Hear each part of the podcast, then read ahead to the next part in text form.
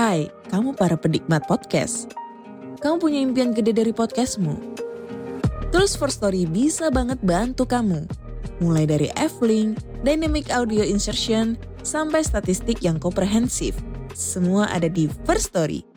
Gak ketinggalan kamu bisa monetisasi podcastmu lewat iklan dari First Story Ads yang bisa kasih kamu penghasilan dari setiap place podcastmu. Yuk gabung sekarang dengan klik di firststory.me. Sekali lagi, klik di firststory.me. Mari kita bawa mimpi podcastingmu menjadi kenyataan.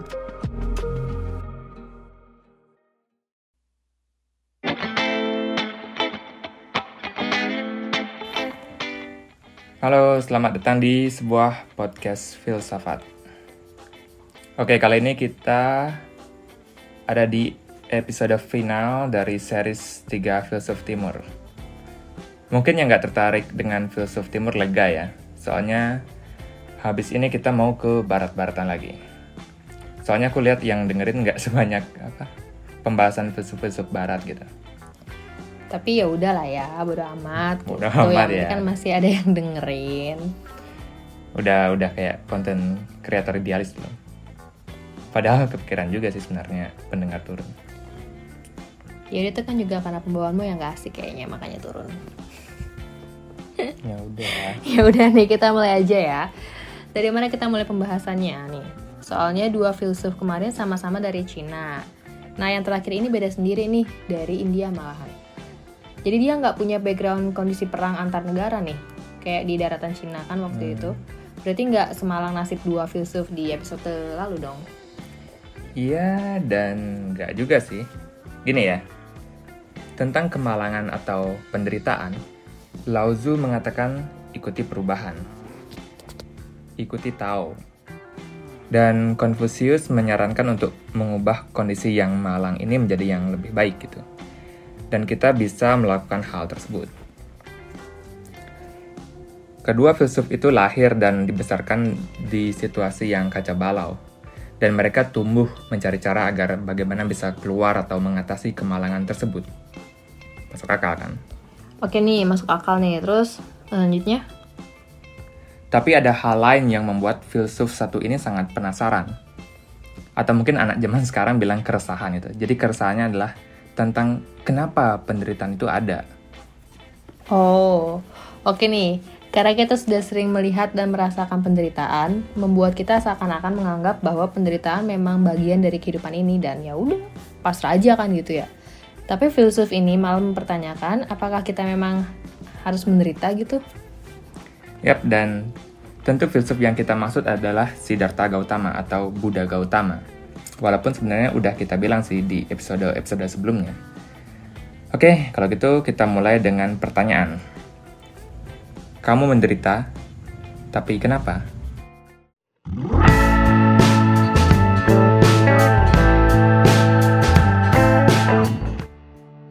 Oke nih, jadi fokus utama filosofinya Siddhartha Gautama adalah kesengsaraan. Ya, bisa dibilang gitu ya. Tapi sebelum kita memasuki filsafat Buddhisme, kita perlu tahu kisah hidupnya Siddhartha Gautama. Bahkan kisahnya dari saat masih kandungan. Dan di antara tiga filsuf timur yang kita bahas, ini yang paling lengkap dan detail mengenai kehidupannya. Emang sepenting itu ya untuk tahu kisah hidupnya Siddhartha Gautama? Gimana ya, tapi kalau kamu tahu kisah hidupnya, filosofinya menjadi lebih mudah dicerna dan nggak kayak ngasih tahu suatu informasi aja gitu. Contohnya Buddhisme bla bla bla karena bla bla bla, habis itu lupa gitu kan. Karena kayak ngasih informasi aja. Karena kamu harus ingat suatu pemikiran itu merupakan bentuk respon dari suatu kondisi pada zaman tertentu. Bukannya bengong-bengong tiba-tiba kepikiran suatu ide gitu. Dan kayaknya aku udah pernah nyampein ini sih sebenarnya. Jadi daripada lama-lama kita mulai aja nih kisah Siddhartha Gautama. Ya udah mulai dari mana nih kira-kira?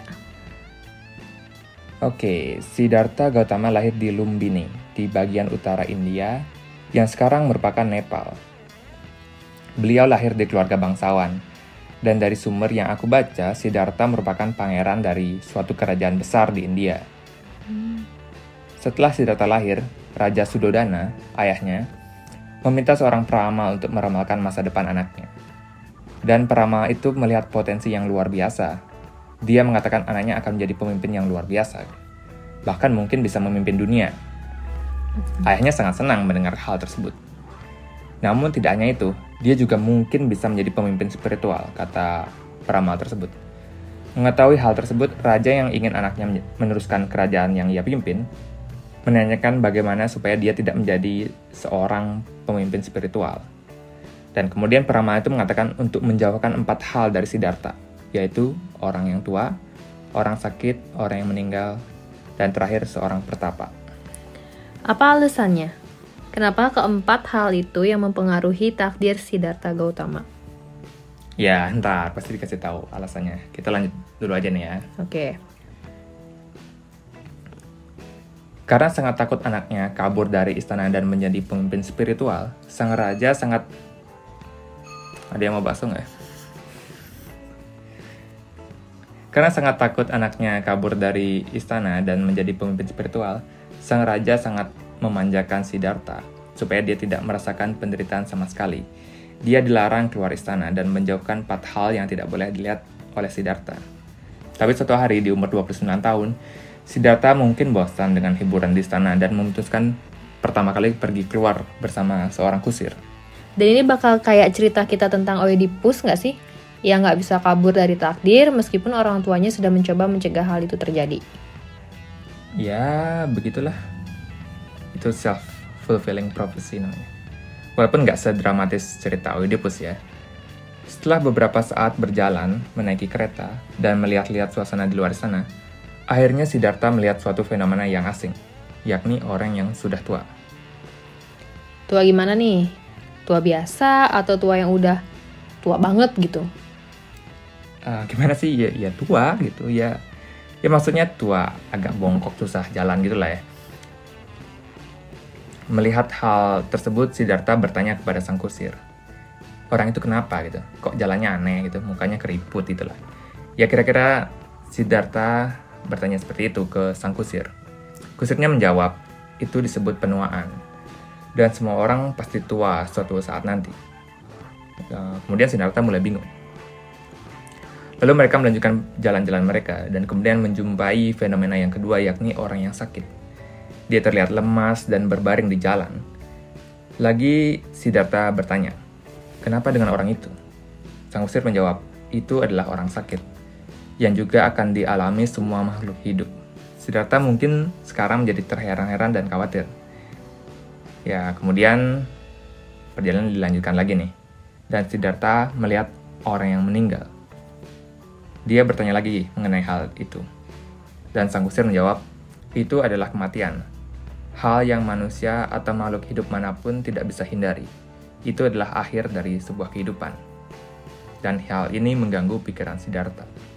Ya masa nggak pernah lihat orang meninggal atau nggak tahu konsep penuaan, sakit dan mati sih? Ya, gimana ya? Ya jangan diseriusin ya. Maksudnya, ya mungkin ayahnya sangat ketat dalam membuat anaknya tidak mengetahui hal-hal tersebut. Tapi intinya nih, Siddhartha lahir dan hidup dengan kemewahan dan kesenangan sepanjang hidupnya, menyadari bahwa suatu saat penderitaan dan kesedihan akan sampai padanya bikin dia ya agak apa terganggu ya takut gitu. Jadi bukan hanya karena melihat hal-hal tersebut, dia tiba-tiba ingin jadi pemimpin spiritual. Iya, bukan hanya karena melihat fenomena fenomena tersebut, tapi Hal tersebut berdampak mendalam kepada diri Siddhartha. Dia berpikir apakah penderitaan adalah memang unsur tetap dalam hidup ini, atau bisakah kita terlepas dari belenggu kesengsaraan? Dia bertanya-tanya akan hal itu dalam pikirannya. Terus dia tahu jalan keluarnya? Ya, nggak segampang itu dong. Dia pun kebingungan di tengah perjalanan. Sampai dia melihat fenomena keempat, yakni seorang petapa. Dia bertanya untuk terakhir kalinya kepada sang kusir. Dia bertanya, kenapa ada orang yang duduk diam di bawah pohon? Dia ngapain gitu? Sang kusir lalu menjawab, mereka adalah para petapa. Mereka berusaha untuk keluar dari penderitaan dengan cara memutuskan diri dari hal-hal duniawi. Mendengar hal itu membuat Siddhartha senang bahwa mungkin ada di luar sana seorang petapa yang tahu dan berhasil keluar dari jeratan penderitaan. Oke, tapi gimana dengan bertapa bisa membuat penderitaan hilang? Apa hubungannya? ini mungkin sedikit perlu penjelasan sih. Konteksnya kan ini di India dan agama yang tumbuh dan berkembang di India pada saat itu adalah Hindu. Dan salah satu konsep yang dipercaya oleh agama Hindu dan mungkin juga hampir agama-agama lain yang tumbuh dan berkembang di India adalah samsara. Apa itu samsara? Samsara secara sederhana dapat diterjemahkan menjadi dunia. Dan samsara berarti perputaran hidup, mati, dan kelahiran kembali atau reinkarnasi. Kenapa terjadi reinkarnasi? Itu kan sekarang pertanyaannya. Ya karena karma. Karma lah yang membuat orang lahir kembali setelah berada di surga ataupun neraka. Oh, berarti bahkan karma yang bagus pun akan tetap membuat manusia terlahir kembali. Bahkan mendapatkan surga akan membuat kamu lahir kembali. Ya, jadi hidup lagi gitu. Ya gitu, dan kebanyakan agama yang berkembang di timur percaya akan konsep yang serupa. Karena tujuan akhir yang ingin dicapai adalah moksa atau pembebasan diri dari samsara. Jadi samsara atau lingkaran kelahiran kembali harus diputus sehingga roh atau jiwa mampu menyatu dengan Tuhan atau alam semesta. Dan salah satu jalan yang bisa ditempuh untuk mencapai kebebasan adalah menjalani kehidupan sebagai petapa. Petapa yang hidup sederhana, dan menyangkal kepuasan lahiriah serta menghindari nikmatnya kehidupan normal gitu. Jalan hidup seperti itulah yang mereka percaya akan memutus rantai reinkarnasi. Karena karma akan terhenti dan kamu akan mencapai moksa atau pembebasan. Oh, oke okay nih ya. Dan Siddhartha tertarik untuk mengikuti jalan hidup yang kayak gitu, jadi petapa. Ya, dan setelah kembali ke istana, dia menghadapi dilema antara pergi mencari cara untuk membebaskan diri dari jeratan samsara atau tetap tinggal dengan keluarga yang mana dia udah punya istri dan anak nih pada saat itu. Ya tentu dia memilih yang pertama ya, kalau nggak cerita ini nggak menarik. Oke lanjut. Siddhartha pun kabur dari istana meninggalkan semua kenikmatan dan keagungan yang dimiliki seorang pangeran dan pergi berkelana menjadi seorang petapa. Dia ikut bertapa mencari guru di sana-sini, tapi dia tetap tidak menemukan jawaban yang menurutnya benar. Dia melihat apa yang dilakukan oleh para petapa ini hanya menyiksa diri tanpa terlihat adanya hasil dari terbebas dari penderitaan. Bahkan itu hanya mungkin memunculkan penderitaan baru. Terus, apa dong solusi untuk keluar dari penderitaan? Hidup bersenang-senang akan menuju penderitaan, hidup bertapa juga ya sama aja. Lalu ide apa yang muncul pada pikiran si Siddhartha Gautama ini? Setelah merasakan dua kutub kehidupan yang sangat berbeda, yang satu mendapatkan kenikmatan duniawi yang sangat luar biasa, dan satu lagi merasakan kesakitan dan kemalangan menjadi petapa. Dia menyadari satu hal, Buddha berkata, hidup itu seperti senar harpa. Jika dirangkai terlalu kencang, senar bisa putus. Jika terlalu longgar, ia akan menggantung. Ketegangan yang menghasilkan suara indah terletak di tengah-tengah, di pertengahan. Gitu. Setelah menyadari hal tersebut, Siddhartha memutuskan untuk berhenti mengikuti kehidupan petapa yang menyiksa diri. Dia memutuskan untuk melanjutkan perjalanannya mencari kebenaran dengan berada di tengah-tengah. Inilah yang dia sebut jalan yang benar, yakni the middle way, atau jalan tengah. Dan meskipun dia dicemooh oleh teman-teman petapanya karena dia dianggap menyerah gitu dan kembali ke kenikmatan kehidupan normal gitu. Berarti bisa dibilang membuat jalan baru untuk mencapai pencerahan nih. Terus setelah tahu jalan yang benar untuk mengetahui kebenaran, apa yang dia lakukan? Berhasil nggak dia menemukan jawabannya? Jawaban kenapa kita semua menderita? Iya, dan the middle way ini menjadi aspek kunci pada pemikiran Buddhisme. Menemukan keseimbangan dari dua kutub yang berbeda. Terus singkat cerita aja nih ya, Siddhartha bermeditasi di bawah pohon Bodhi. Karena kita membahas Buddha sebagai seorang filsuf dan bukan apa sosok uh, spiritual magis gitulah. Aku tidak akan menjelaskan cerita-cerita seperti godaan iblis ataupun apa pun yang mistis-mistis gitu. Tapi intinya, setelah bermeditasi di bawah pohon bodhi, dia mendapatkan pencerahan atau mungkin kata yang lebih tepat tercerahkan gitu. Dan kata Buddha sendiri berarti manusia yang sadar itu. The awakened one itu atau manusia yang tercerahkan. Dan semenjak saat itu Siddhartha menjadi sang Buddha. Oke nih, manusia yang sadar. Emang apa yang dia sadari? Kebenaran? Iya, dan lebih tepatnya empat kebenaran yang ia sebut Four Noble Truth, atau empat kebenaran mulia. Kebenaran yang pertama, disebut duka atau penderitaan. Oh, kata duka itu berarti dari bahasa Sanskerta ya? Iya kali ya. Buddha mengatakan bahwa penderitaan merupakan karakteristik bawaan dunia ini. Uh, maksudnya bahwa keadaan alami dunia ini adalah penderitaan itu. Kita bisa lihat di mana-mana ada penderitaan. Seperti tiga fenomena yang dilihat. Siddhartha, penuaan, sakit, mati gitu. Tapi kan nggak sepenuhnya menderita aja ada di dunia ini. Ada juga kebahagiaan dalam hidup ini. Jadi gimana Buddha bisa bilang hidup ini ya cuma penderitaan? yang kayak gitu maksudnya Buddha duka juga berarti ketidakmampuan merasakan puas gitu kita pakai contoh kamu beli HP baru gitu Yoi. hari pertama kamu senang banget gitu kan sama HP minggu pertama mungkin masih senang bulan pertama ma mungkin masih senang ya cuma nggak terlalu enam bulan kemudian ya udah biasa aja gitu duka selain berarti penderitaan berarti juga bahwa kebahagiaan itu adalah sementara gitu yang pasti selalu ada adalah penderitaan atau ketidakpuasan. Kebahagiaan hanyalah sementara, apalagi kebahagiaan yang secara material gitu. Anggap aja kebahagiaan itu kayak cahaya gitu. Cahaya hanya sementara, yang abadi itu tetap itu kegelapan gitu. Ya berarti sama kayak panas ya. Panas itu sementara, dingin yang tetap. Malahan kan, gak ada yang namanya dingin, karena dingin itu adalah ketiadaan panas. Ya kan? Ya gak sih? Iya, Nih oke okay, berarti ya kebenaran yang pertama penderitaan atau ketidakpuasan adalah keadaan alami dunia ini. Terus kebenaran yang kedua apa? Kebenaran yang kedua yakni mengenai asal usul penderitaan itu sendiri. Oke, penderitaan emang keadaan alami dunia ini.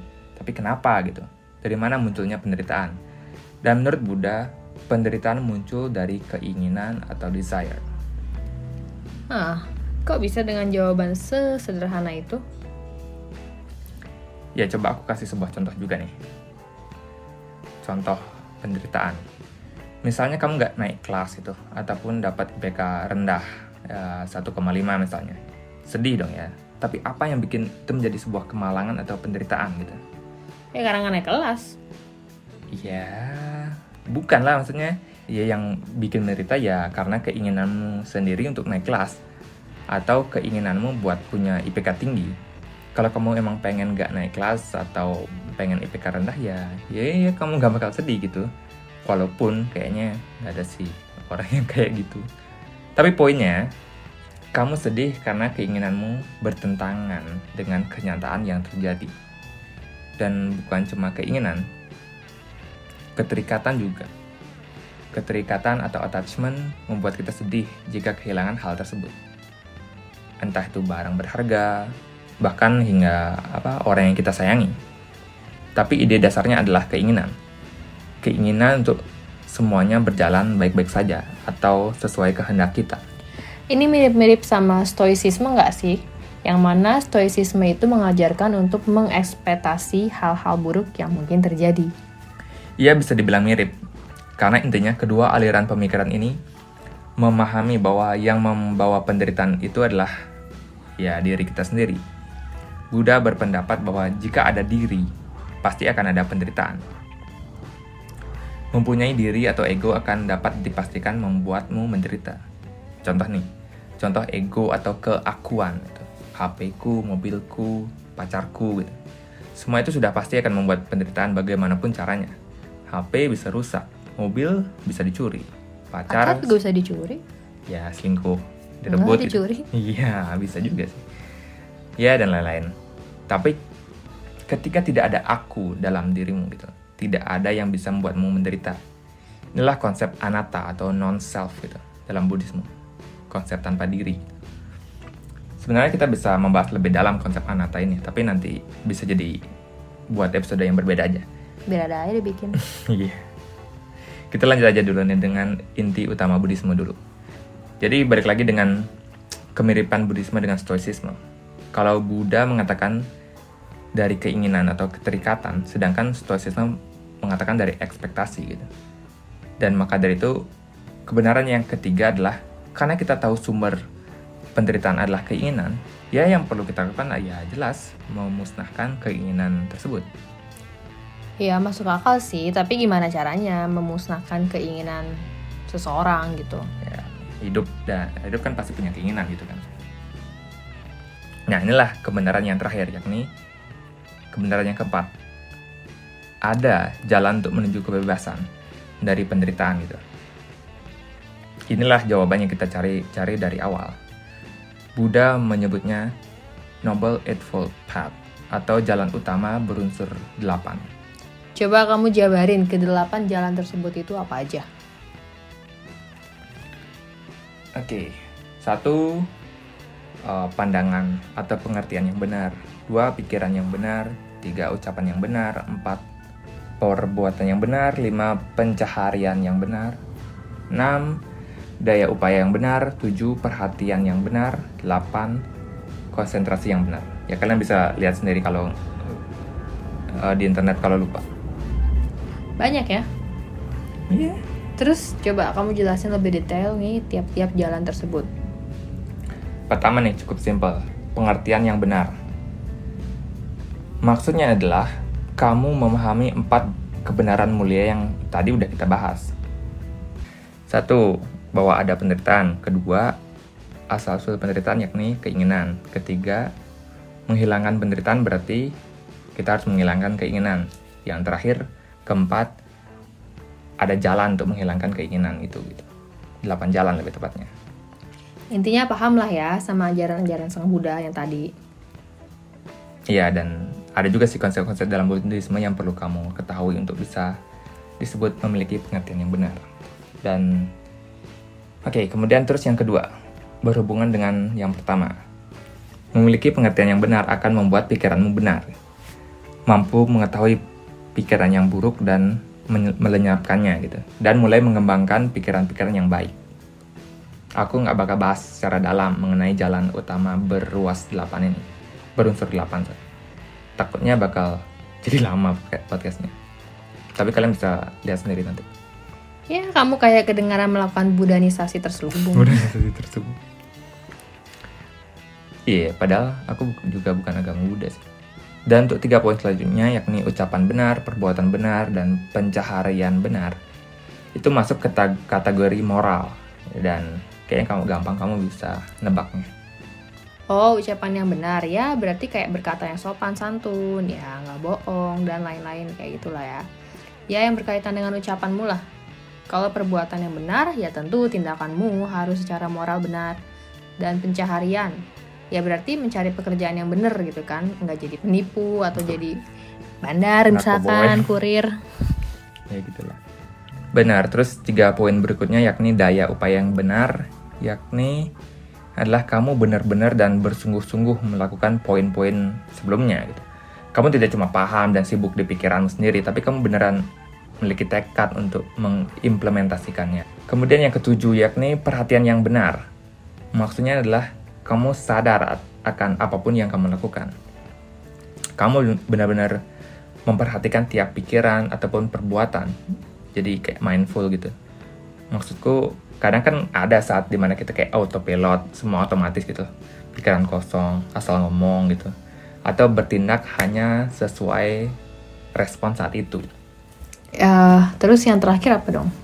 Kedelapan, yakni konsentrasi yang benar berarti pemusatan pikiran pada objek yang tepat sehingga batin mencapai keadaan yang lebih tinggi dan lebih dalam gitu. Ini biasanya dilakukan dalam bentuk meditasi sih. Ya, yang mana kita harus memiliki konsentrasi yang kuat supaya pikiran nggak ngayal ke mana-mana sih. Perlu coba sih meditasi itu. Dan kalian akan tahu bahwa pikiran itu sangat susah diatur. Dia bakal ke mana-mana.